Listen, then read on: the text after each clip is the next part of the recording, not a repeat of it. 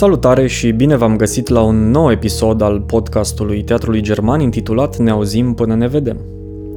Mă numesc Cristi Vicol și mă aflu în apartamentul lui Ovidiu Zimcea alături de actorul Richard Hladic pe unul din marile bulevarde ale orașului. Deci, dacă veți auzi sirenele poliției și ambulanței, să știți că aceasta este coloana sonoră a telemuncii.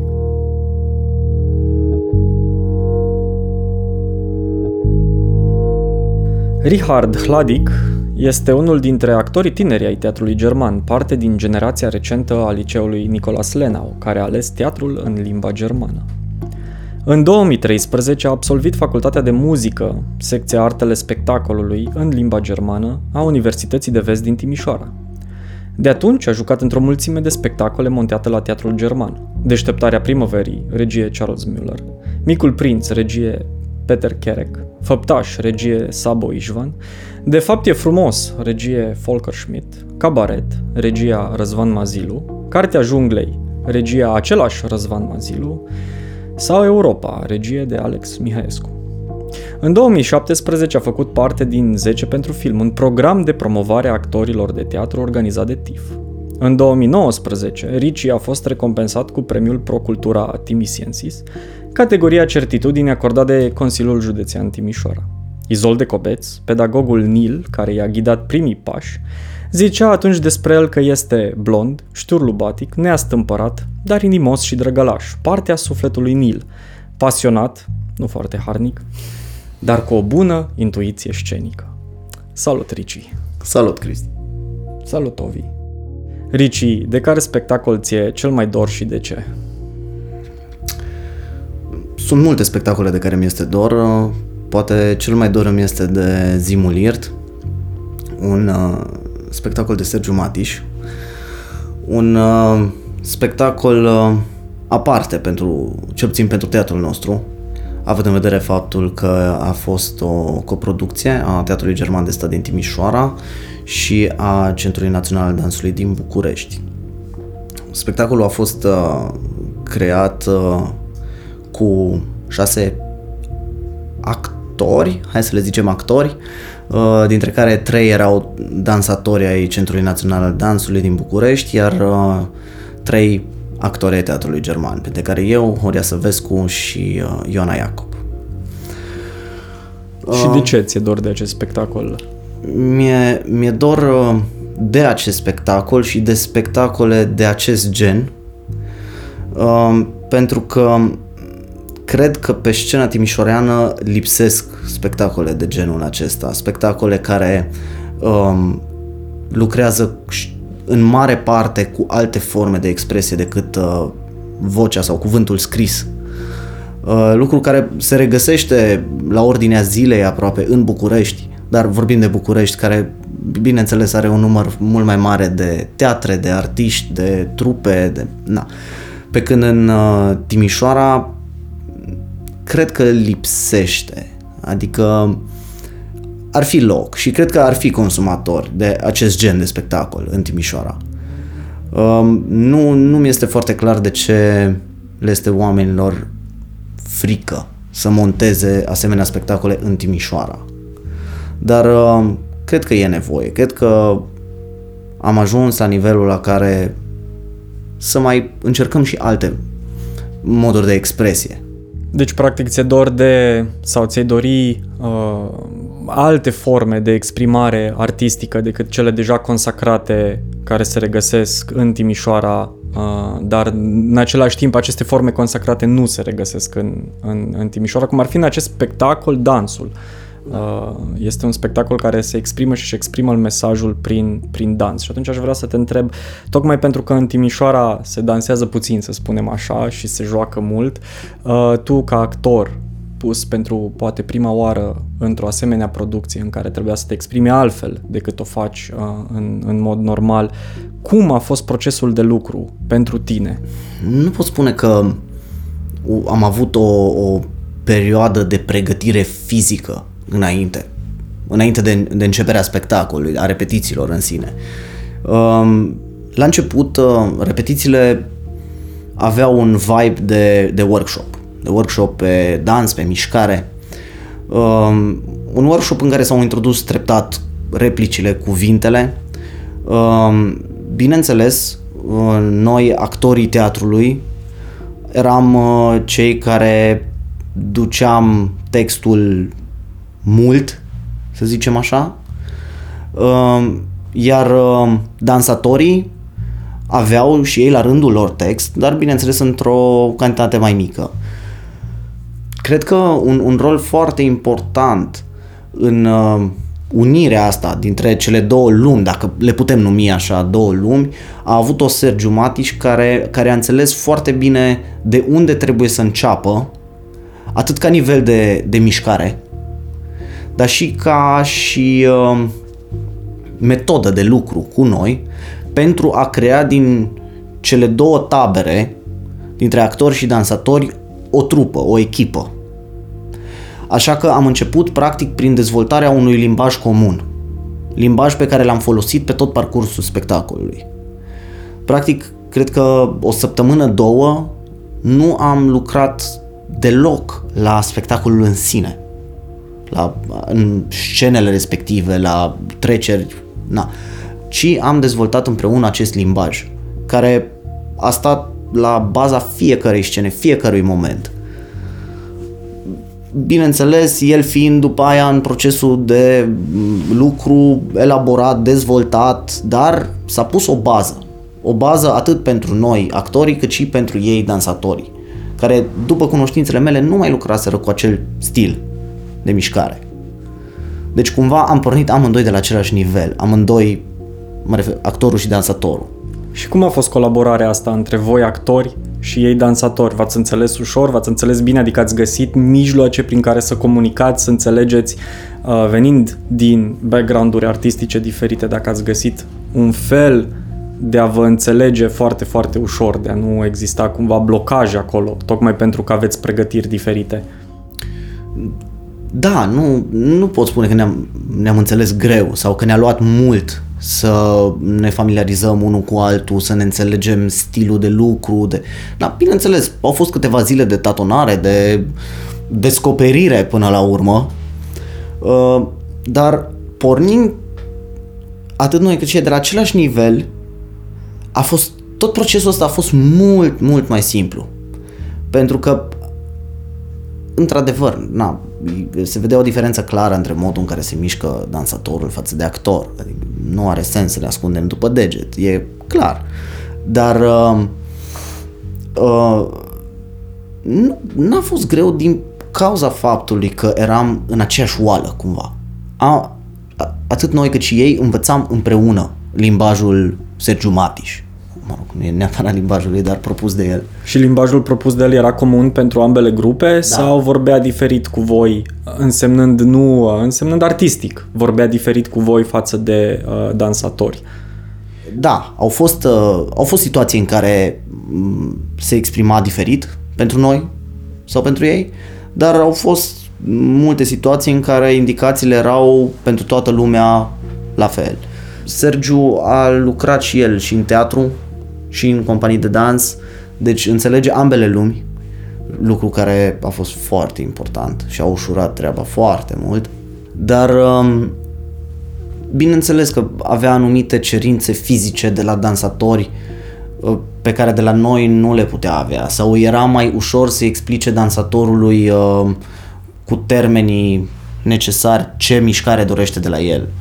Uh, na, îmi spune mie fă un grand battement, ok, asta înțeleg, dar nu am mult mai multe cunoștințe.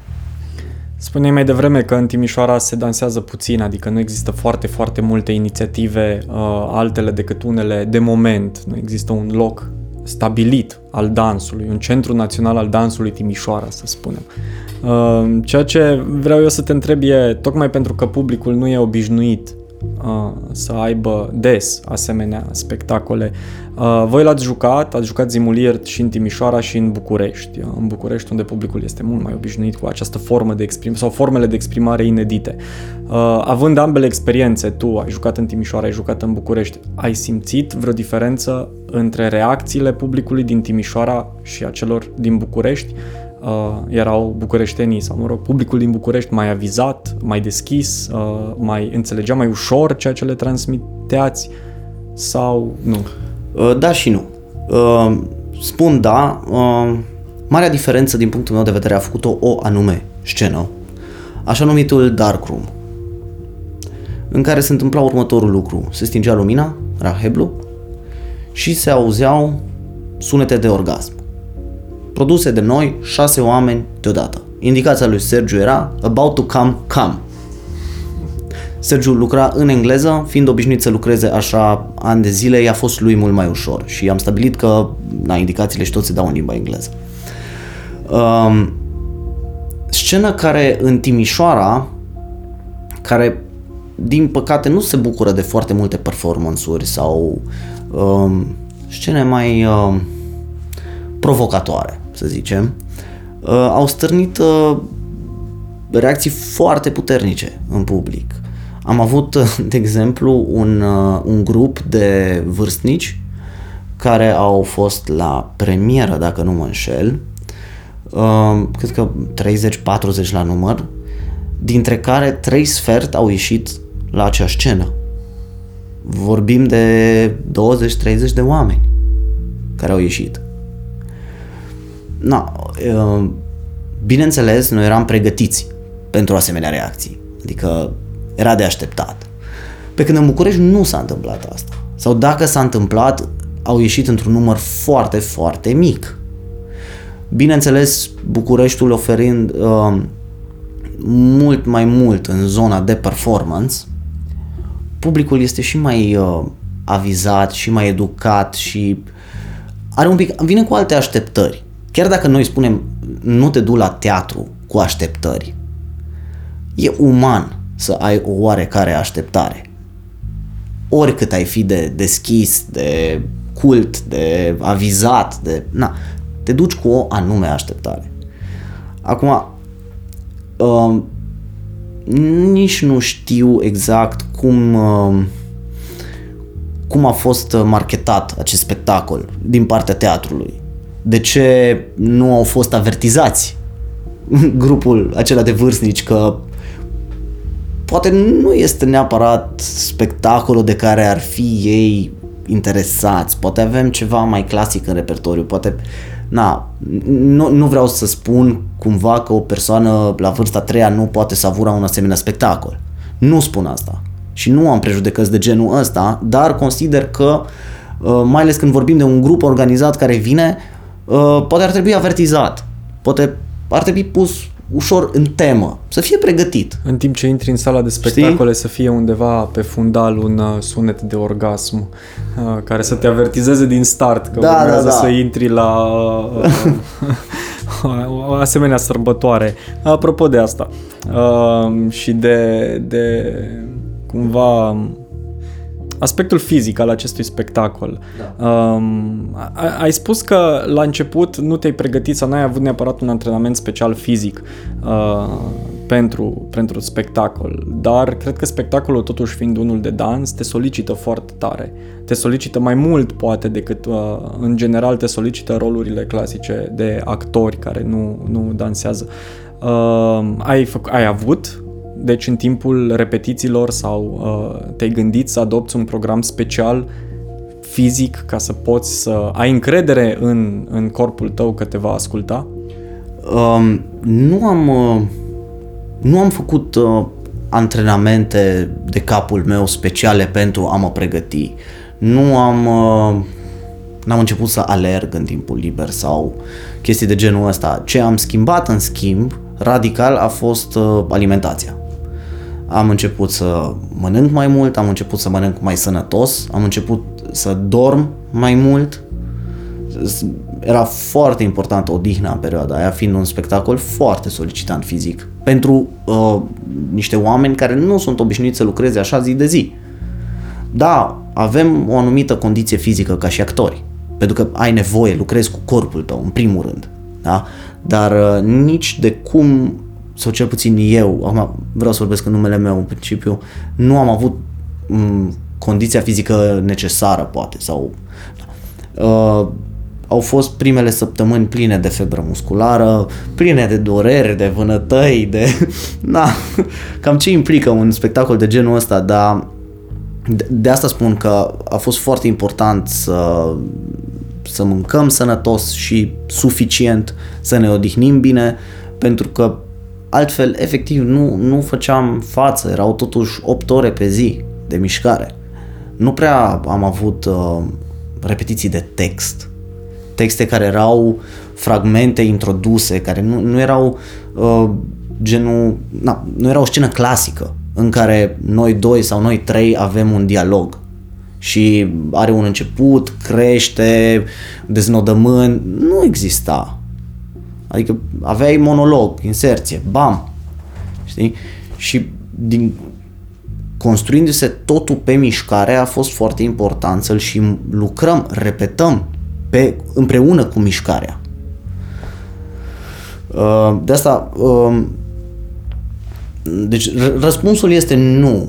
Nu am avut o, o, o, o pregătire, un, un sistem de antrenament special pentru acea perioadă. Acea perioadă a fost antrenamentul special, lucru uh, care s-a văzut la finalul repetițiilor uh, pe corpurile noastre, care s-au transformat. Bineînțeles, pe cât posibil în cele două luni Acum, na, dar uh, s-au văzut niște schimbări clare pe corpurile noastre. Și tocmai pentru că e atât de importantă relația actorului cu corpul său, uh, ai continuat pe urmă să mănânci sănătos, să faci mișcare, să încerci să te menții într-o, în aceeași formă fizică sau să crești de acolo. Mm, da, am încercat să fac asta, bineînțeles. Ai și reușit? Orice minune ține trei zile și nu, nu am reușit neapărat atunci. Nici nu cred că eram la vârsta la care să înțeleg uh, importanța mm, unui sistem de antrenament, uh, a alimentației sănătoase, a odihnei, na, lucru care de vreo, se fac imediat trei ani încoace, l-am schimbat și mă antrenez și mănânc mult mai sănătos, mai mult, mai... Na. Am, am făcut-o mult mai târziu, dar uh, am făcut-o. Ce presupune munca? Uh, poate ne repetăm cu întrebarea asta, nu-mi dau seama, dar vedem. Uh, în, în, în zona non-verbalului, uh, cum anume poți să-ți antrenezi corpul să transmită mesaje fără să fie însoțite de text, să transmiți ceva doar prin uh, uh, mișcări? Uh, este foarte important să ai un uh, vocabular cât mai vast în uh, mișcare. Lucru care necesită un număr de chestii. Necesită forță, flexibilitate, creativitate, uh, și multe alte lucruri. Lucru, uh, adică cum te poți pregăti pentru un asemenea spectacol este să-ți menții corpul fit, să ți-l menții uh, și elastic, nu numai mușchi și uh, estetic, ci să fie și funcțional, să repeți, să lucrezi cu corpul țintit pe genul ăsta de expresie, nu neapărat pe uh, uh, coregrafii foarte stricte, pe, adică să, să-ți menții conexiunea dintre minte și corp activă, să îți poți transpune ideea, imaginea pe care o ai în cap prin corp, fără să folosești vocea. Uh, și na, e, e un lucru care ar trebui fiecare actor să-l facă. Să știe că este responsabil de propriul corp, de cum se mișcă, de ce exprimă cu el, că până la urmă este primul lui mijloc de expresie. Când intri în scenă, primul pas pe care îl faci, publicul îți vede corpul, îți vede modul în care calci, poziția, gestică, mimică, după care îți aude vocea, mesajul. Deci, a, a crede că corpul nu este important pentru un actor pentru că el nu este dansator este o idee falsă. Un personaj nu se creează doar din text sau intonația vocii sau expresie facială. E mult mai mult de atât acolo. Adică până și o haină. Îți aduce scenograful o haină și o pune pe tine. Uh, poate haina aia îți acoperă o mare parte a corpului. Ce faci? Cum faci să mai exprimi același lucru cu corpul? Este foarte important să știi să lucrezi cu corpul tău, să fii conștient de faptul că ai limitări de costum, de lumină, de spațiu scenic, de... Ok, bun, le ai pe astea, dar cum poți totuși să-ți folosești corpul prin, pentru a exprima ce-ți dorești să exprimi? Pentru că hai să ne imaginăm o situație foarte simplă, da? Um, joci o persoană la 95 de ani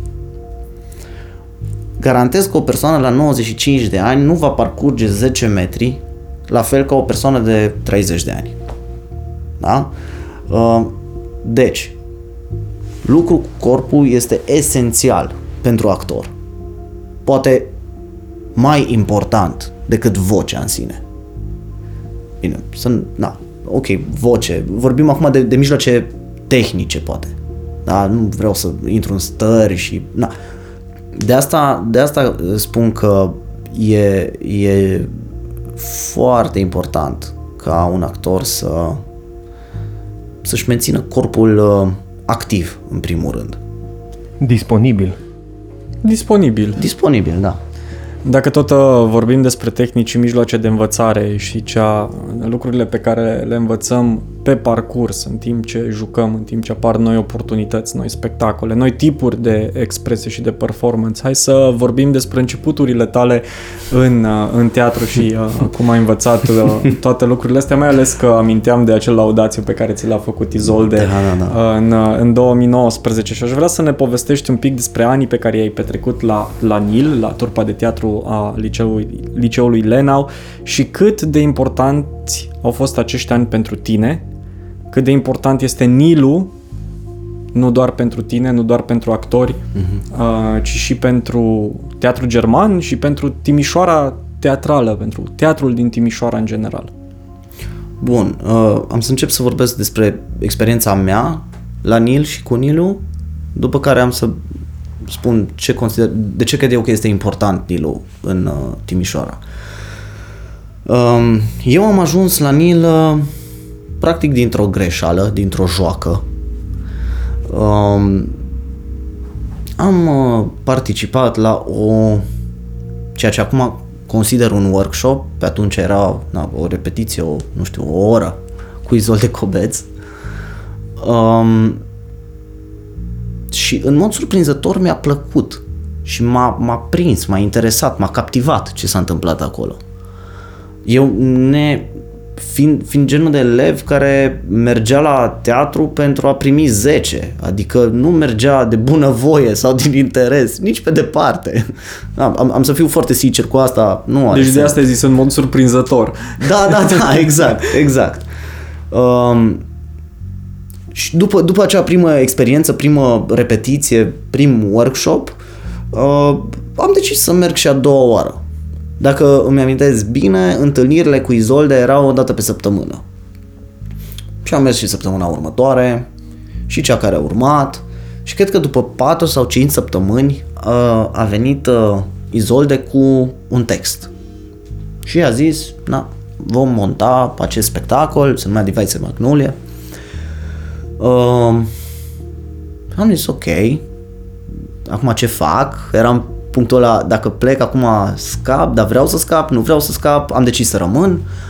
Am primit și eu o intrare, două acolo, am avut și patru propoziții de spus uh, și am început să repetăm. Prima mea experiență cu sistemul de repetiție pentru un spectacol. Lucru care mi-a plăcut, adică am învățat o grămadă de chestii noi, a fost o lume despre care nu știam mai nimic. Um, după care, mă rog, premieră, contact cu publicul, emoții, grețuri, uh, așa, uh, turneu, lucru care iar a fost o experiență minunată, atât uh, educativă cât și distractivă, bineînțeles. Uh, și poate cel mai important lucru pe care l-a făcut Nilu pentru mine a fost, uh, mi-a dat o direcție. Cred că eram în clasa 11, da, în clasa 11 eram când uh, se întâmpla asta și uh, nu, nu nu prea știam ce vreau să fac, la ce facultate aș da, aveam tot felul de idei, se schimbau lunar, săptămânal uneori. Eram așa cumva pe nicăieri.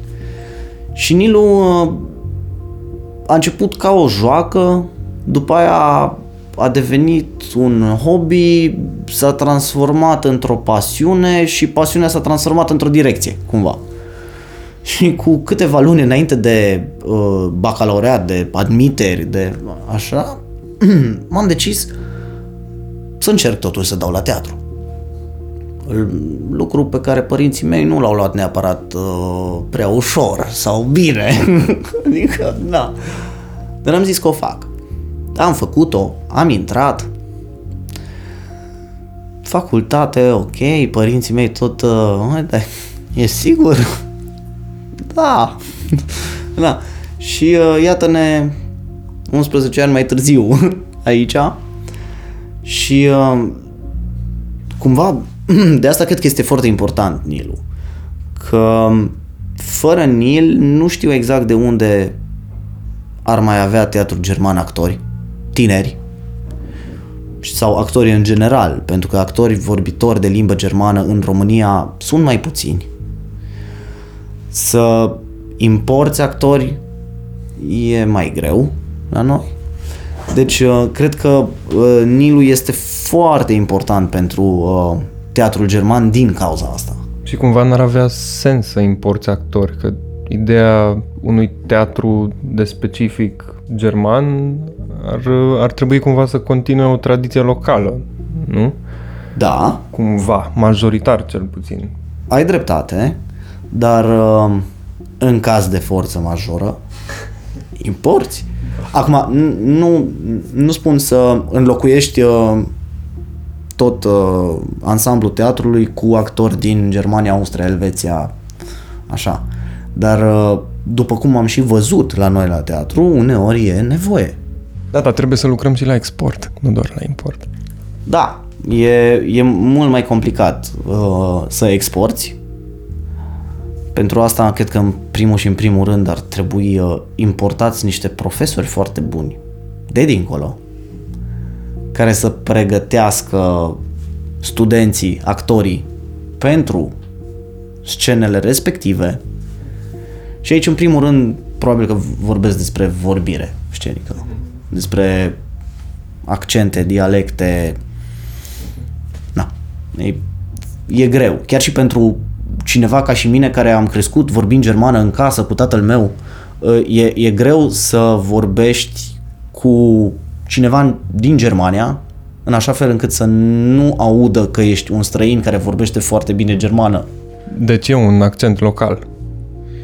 Da, e, e un accent pe care îl avem. Chiar, chiar și noi actorii care studiem arta vorbirii scenice și știm cum se pronunță corect, uh, dar tot se aude, tot ai o scăpare.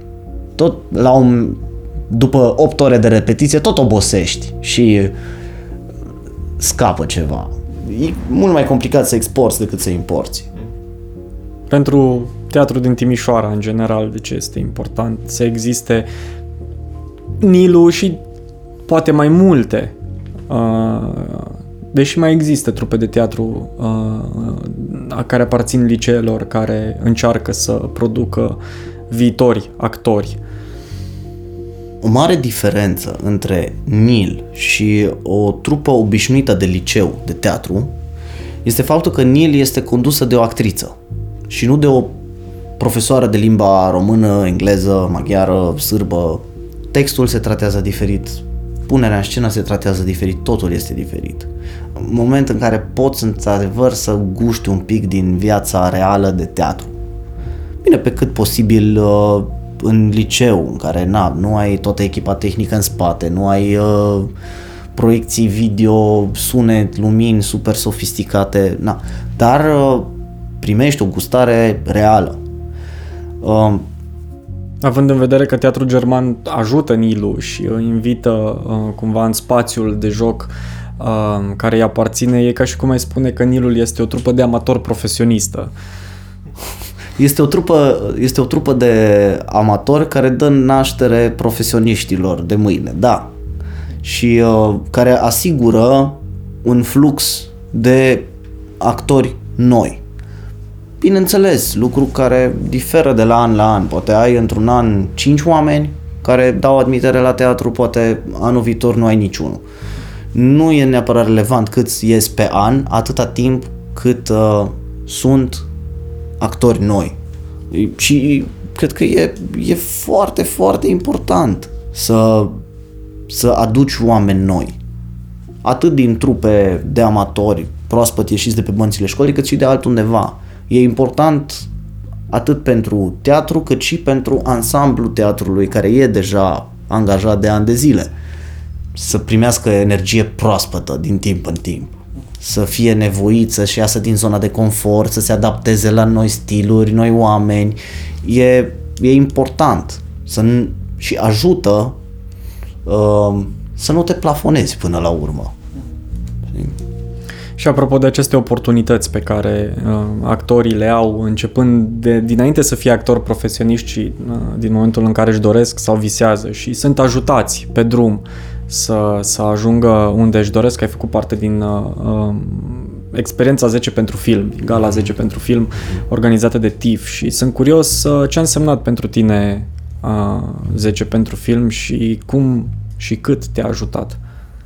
A fost o, a fost o experiență aparte pentru mine, pentru că chiar dacă am mai făcut câte un proiect de film pe aici, pe acolo, uh, N-am avut niciodată parte de o asemenea experiență intensă ca la TIF, când zilnic întâlneai oameni din lumea filmului, oameni pe care nu-i cunoșteai sau poate eu nu-i cunoșteam. Uh, erau, na, se discutau de la metode de lucru, la aparatură, la uh, ce înseamnă o poză de casting. Ce înseamnă o poză de casting pentru film, pentru un actor din România. Lucru care nu cred că este prea bine cunoscut între actorii din România. Da? Uh, deci, acum nu pot să spun că am prins 13 uh, roluri de film uh, de la TIF încoace, dar asta nu înseamnă nimic pentru că am colegi de generație 10 pentru film care au început să joace constant în producții de televiziune și film după experiența 10 pentru film. Ceea ce vreau să spun este că pentru mine poate nu a fost productivă, dar asta nu înseamnă că 10 pentru film nu este un proiect uh, eficient sau un proiect care ajută. E cumva destul de clar că având anual 10 oameni acolo, oameni care sunt din lumea teatrului încă neconsacrați în lumea filmului. Asta e 10 pentru film. Încearcă să promoveze 10 actori de teatru uh, în lumea filmului este clar că nu poți să scoți uh, anual 10 noi vedete de film românești. Dar uh, e, e, e un proiect care cred că ajută atât actorul de teatru din România, cât și lumea filmului din România. Deci e un win-win, cumva. Și acum la final, pentru că tot ne-am uitat uh, în, în trecut uh, la experiențele pe care le-ai avut, la uh, cum ai ajuns Uh, să fii actor, uh, la uh, diferitele forme de exprimare pe care le-ai, le-ai încercat și le-ai experimentat. Aș vrea să-ți propun să ne uităm un pic în, în viitor. Este vară, este aproape gata stațiunea, urmează să se termine imediat și să reînceapă una în, în toamnă. Um, e toamna lui 2021, imaginează-ți așa. Da. Și vrei să, ai vrea să vii la teatru ca să... În primul rând aș vrea să vin ca, la teatru ca spectator și aș vrea să văd spectacole. Nu numai de la teatru german, spectacole. Uh, mi-aș dori să intrăm încet încet, pe cât posibil într-un ritm normal de lucru, care înseamnă repetiție, premieră, al doilea spectacol, poate ai pauză, poate nu ai pauză, începe următorul proiect și tot așa. Uh, Bine, na, vedem care va fi situația, dar asta mi-aș dori. Uh, da, mi-aș dori poate să vină anumiți regizori sau anumiți coregrafi sau, na, cred că după, după pauza pe care am avut-o, din păcate, aș juca cam în orice, numai să, să ne întoarcem la normalitate, dacă o putem numi normalitate. Adică mi-e, mi-e dor să mă duc acasă, să-mi bat capul, mamă, n-a ieșit scena astăzi, hai mai citim, mai vedem ce de făcut, unde, pac, lucrăm. E, e foarte ciudat. După atâția ani de, de lucru intens și a petrece multe ore săptămânal cu oamenii ăștia să nu-i mai vezi poate pe unii cu lunile.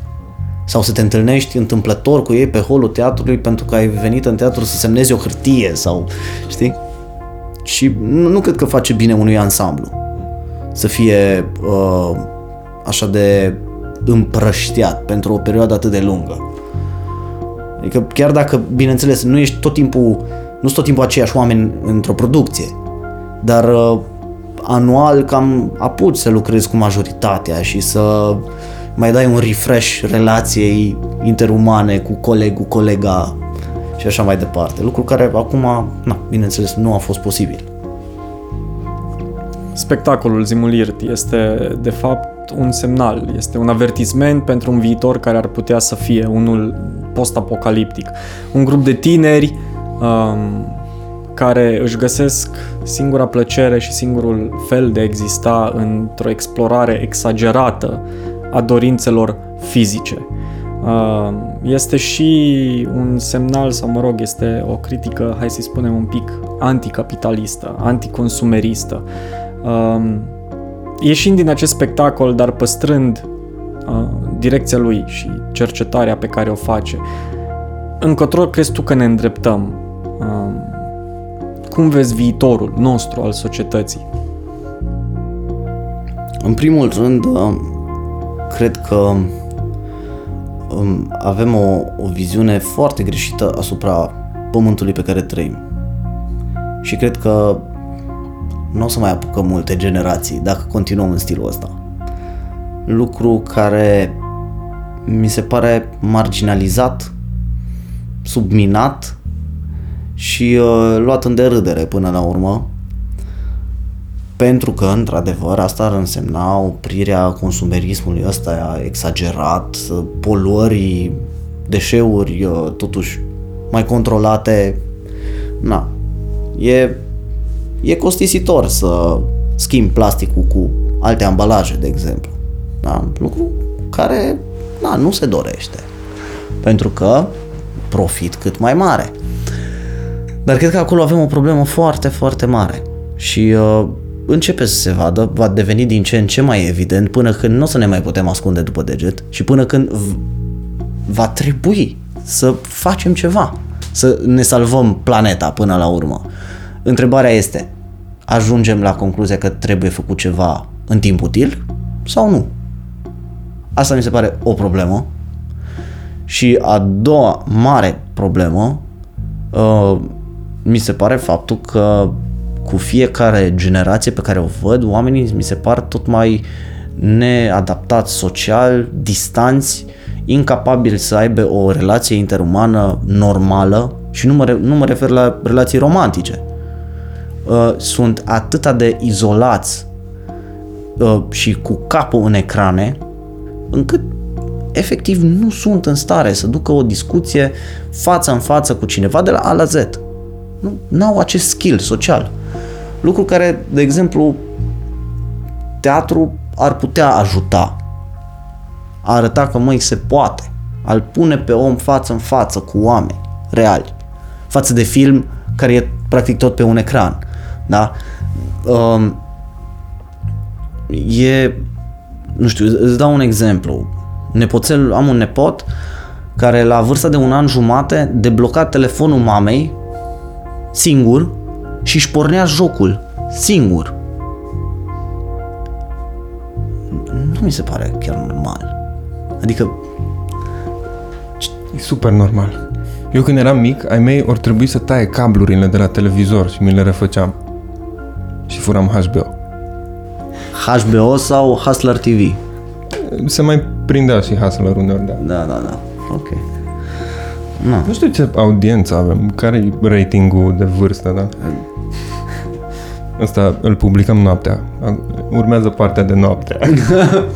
Nu, dar chiar, chiar e o problemă. Adică n-am nimic împotriva tehnologiei, împotriva telefonului, a calculatorului, a PlayStation-ului, n-am nimic împotriva lor. Dar uh, cred că e, e datoria părinților de a-și expune copiii la oameni până la urmă. Da, și poate o expunere treptată la tehnologie. Da, da. Nu, deci nu, Că nu, nu suntem spun... făcuți să intrăm în ritmul ăsta în care se dezvoltă tehnologia din start. Sigur că da. Și n- nu vreau să spun că, vai, nu vă lăsați copiii să se joace pe telefon. Nu spun asta.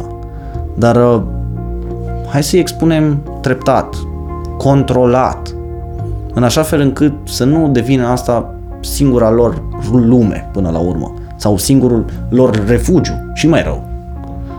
Da? Adică Înțeleg că nu e mai la fel de ușor ca la începutul anilor 90 sau așa să ieși afară să te joci fotbal undeva. Dar nu mai poți să bați mingea pe iarbă în parc. Ok, e mai greu, dar nu este imposibil. Nu este imposibil să ai o activitate extrașcolară, să faci un sport, să, nu știu, să, duci, să te duci în niște excursii. Aici în zonă, nu trebuie să mergi în Bahamas. Du-te, vezi ce munți avem la 200 de kilometri de aici. Du-te, fă o baie într-un râu. Învață un pic ce pește sunt în râul ăla. Nu știu. Ceva ce nu te ține cu capul în ecrane, dar totuși este suficient de interesant și de stimulant pentru tine până la urmă. Ok, un copil trebuie uh, uh, stimulat, dar cum faci asta? Înțeleg că e ușor să-i pui ecranul în față să zici, na, baftă, am scăpat, am liniște. Dar nu cred că e ok. Și aici uh, facem apel la domnul Fritz să se ocupe de programul de sporturi. Hashtag Timișoara Sportivă. Timișoara sportivă. Să reiau un pic răspunsul tău și o să-ți spun o întrebare care, uh, cu care vreau să completez ceea ce ai spus până acum, dar între timp am să mă întorc un pic către Ovi, pentru că vreau să-l întreb. Ai spus că părinții tăi tăiau cablurile ca să uh, te oprească să te uiți la televizor sau, dar de ce nu luau cablurile? Trebuia să-l scoată din perete dacă... Ah, era băgat în perete, am înțeles. Am Ei, crezut că era din ăla cu două capete și puteau să-l ia să-l ascundă în dulap. Chestia e că filtrul ce mi l-au impus ai mei, de fapt m-a ajutat într-un fel, că am învățat să umblu cu cabluri foarte devreme în viață. Mie mi-au la cablu de alimentare de la unitatea calculatorului. Uh, având un prieten care lucra în domeniu, am făcut rost de alte trei, care erau ascunse bine în casă, De niște sârmă. Am găsit niște sârmă, pac, am băgat. direct în sursă. Na, da, Deci revenind, uh, Ricci, ai, um, spui că asta este una din, din, din marile probleme ale noastre și pe care le vezi și în viitor, Unele și din, anume, da. Unele din. Că uh, cumva ne ecranăm, ne ascundem, ne refugiem în monitoare, în, în interacțiuni virtuale uh, și pierdem cumva semnificațiile interacțiunii reale între oameni în carne și oase, uh, a apropierii. Și ai găsit cumva o soluție în teatru. Teatrul care este cumva o alternativă unde oamenii din fața ta nu sunt în spatele unui ecran. Uh, Cum crezi, sau te rog să-mi elaborezi răspunsul ăsta sau să-mi spui cum crezi că altfel ar putea să ajute arta și teatru, în general oamenii să nu se ducă prea departe în direcția aia în care creăm distanțe foarte mari între noi. În primul rând, teatrul nu cred că este o soluție. Teatrul în sine nu va rezolva această problemă. Oricât ne-am dorit să fie atât de simplu, nu se va întâmpla. Dar este un mijloc prin care, care ajută. Care, până la urmă, dacă un copil, mă rog, un elev, un licean, un whatever, vine la un spectacol, se îndrăgostește de spectacol, de lumea aia, de lumini, efecte, așa, și merge în direcția asta sau începe pur și simplu să meargă la spectacole, în sală, lâng, lângă necunoscutul din dreapta și necunoscutul din stânga și se expune la relații interumane, la micul uh, dialog în pauza spectacolului sau înainte de spectacol în foaier. Nu știu, E deja un câștig. Sunt deja un număr bun de ore în care el își poate dezvolta anumite aptitudini sociale. Lucru care îl va ajuta, bineînțeles, în, pe viitor în viața profesională. vrând nevrând, chiar dacă ești ITist sau proiectant sau whatever, ok, lucrezi pe calculator, dar tot lucrezi cu oameni. Tot ai nevoie de un set de aptitudini sociale ca să poți exista în societatea din 2021. Indiferent cât de bine te ascunde tu în spatele ecranului, ai nevoie de ele. Și uh, cred că e important să să nu uităm acest aspect și să ne bucurăm că ne putem, mai ales acum, că ne putem vedea față în față și putem să ne dăm mâna, să îți spui la mulți ani să-l iei în brațe, să... Sunt lucruri care care le-am luat de gata și au fost cumva de la sine înțelese, de, pe care n-am dat doi bani. Și când ne-au fost luate acele drepturi, dacă vrei, ne-am dat seama de fapt cât de mult ne lipsește și cât erau de importante pentru binele nostru psihic până la urmă. Da? Deci, poate asta e, uh, asta e un lucru bun pe care l-a adus pandemia. Conștientizarea faptului că este importantă relaționarea interumană, contactul fizic, uh, faptul că a merge la un spectacol sau la un eveniment social este până la urmă un privilegiu, nu este ceva de la sine înțeles, dar uh, nu vreau să pară că consider că astea sunt singurele probleme pe care le avem noi ca specie, dacă vrei, și sunt conștient că sunt altele poate mult mai grave, dar cred că astea uh, sunt două dintre problemele importante pe care le avem, care în contextul acesta se potrivesc și merită menționate. Bine, bă. Blanau. Dacă ne auzim la anul. Hai, așa! Hai!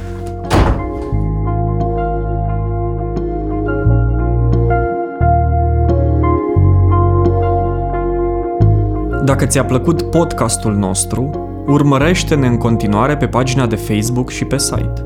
Revenim în curând cu un nou episod. Până ne vedem, hai să ne auzim!